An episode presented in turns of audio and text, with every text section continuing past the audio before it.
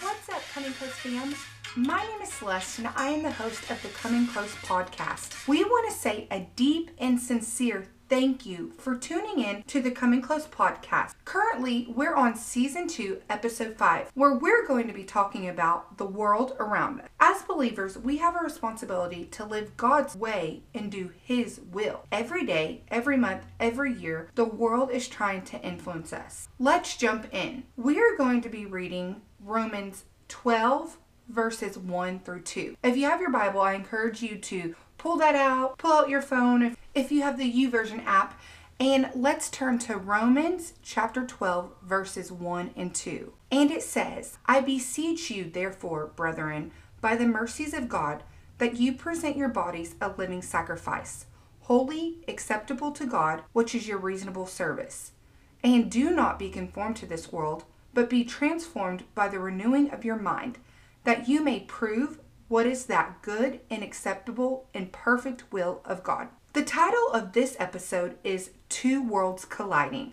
The book of Romans was written by the Apostle Paul. He was actually writing to the Romans from the city of Corinth. And in this passage of scripture, he is encouraging the Romans to not be conformed to the world around them, but to be transformed by the renewing of their mind. The same words could be said to us today we have the world attempting to influence us while God is wanting to present to us a better way the kingdom. In this episode, we have a couple points we want to pull from Romans 12, verses 1 through 2. So if you haven't already, we encourage you to grab your journal or phone and take some notes today. Okay, so here we go. Our first point is present your bodies a living sacrifice. Jot that down. Present your bodies a living sacrifice. In the Passion Translation, this is translated as to surrender yourselves to God to be his sacred living sacrifices. In the Bible, there are multiple stories of heroes of the faith that surrendered their lives as living sacrifices to God.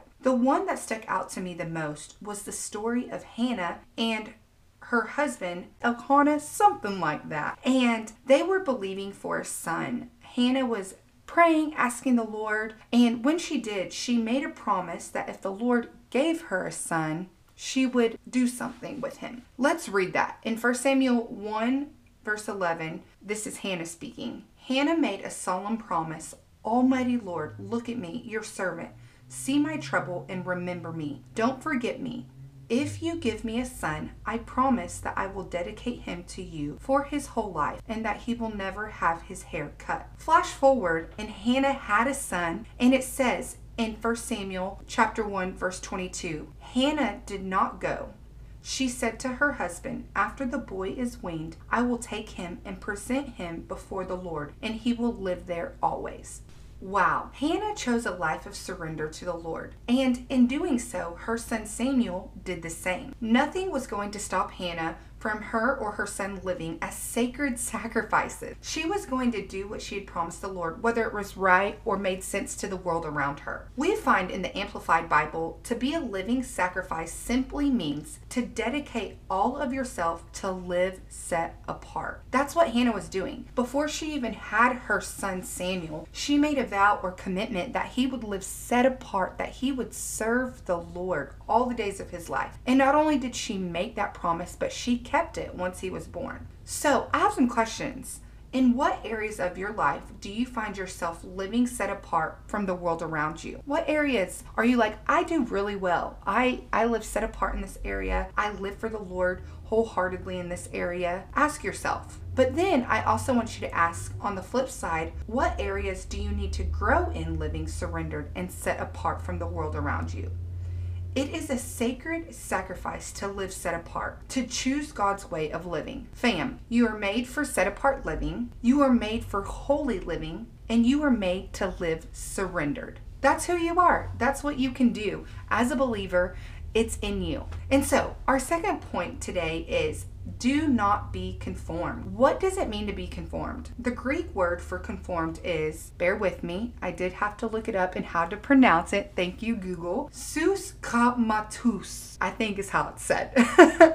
but that's the Greek word for conformed. And then, according to Google Dictionary, the word conform means to behave according to socially acceptable conventions or standards. In the world today, there are many socially acceptable norms or politically correct stances, and they are all expecting us to accept and behave according to them. But that's not what God called us to do. That's not God's best for us. And so I actually have a story about this. One time when I was in high school, I remember that um, homosexuality was super, like, becoming more and more prevalent. People were not hiding it anymore. And you could just see how so many people were becoming conformed to this socially accepted standard, and it was very open. And I remember one time a group of my friends and I were talking about it at lunch, and I had stated my beliefs on it aka truth, the Word of God, and how I didn't agree with that lifestyle and that wasn't God's best. And it actually almost got me beat up a few days later when a girl that was living a homosexual lifestyle approached me about what I had said a couple days prior. And I remember sitting at the lunch table that day when she approached me, baffled, like, what in the world? But also firm in my belief in what I had just said a couple days prior to that.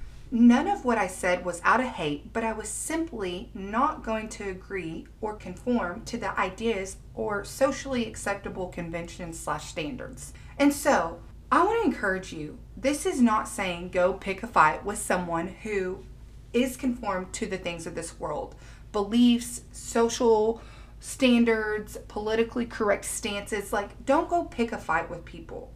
However, if you get the opportunity to share the truth, you should. We should do it boldly, we should do it in love, and we should make sure that our words are seasoned with salt. It says in Colossians chapter 4 verse 6, "Let your conversation be always full of grace, seasoned with salt, so that you may know how to answer everyone." You see, when that uh, young girl came up and approached me, I could have easily said whatever, but she wouldn't have been as receptive of what I said if I would have not seasoned it with salt, not said it with grace, in love, but boldly and firm. And so we can have these hard conversations and we can encourage those around us not to conform, but it starts with us not conforming. And so we have a choice of what world we are going to conform to. Is it man's world their ideas, their ways of living, or is it God's kingdom, what He has for us, what He's already established and given us um, to lay hold of?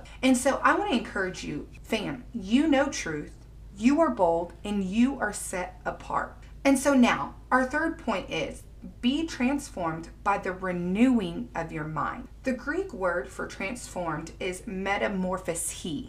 If you're like me, as soon as I read that Greek word, I thought of the stages of a butterfly. It starts out as an egg, and then it goes to a larva or caterpillar, then a pupa, or we also know it as a chrysalis, and then it becomes a butterfly. The same can be said for us. If we are going to be transformed, it will require our minds to be renewed. It says in Romans 12, verse 2, and I'm reading this out of the Amplified Version. Whenever you're studying the Word of God or studying a scripture, I highly encourage you to not just stick with one version of the Bible, but look at different versions. For example, I usually read out of the English Standard Version, ESV, but on a lot of occasions like to look at the same scripture in the Amplified Version or the Passion Translation or any other version that really ministers to your heart. And so, Romans chapter 12, verse 2 in the Amplified Version says, but be transformed and progressively changed as you mature spiritually by the renewing of your mind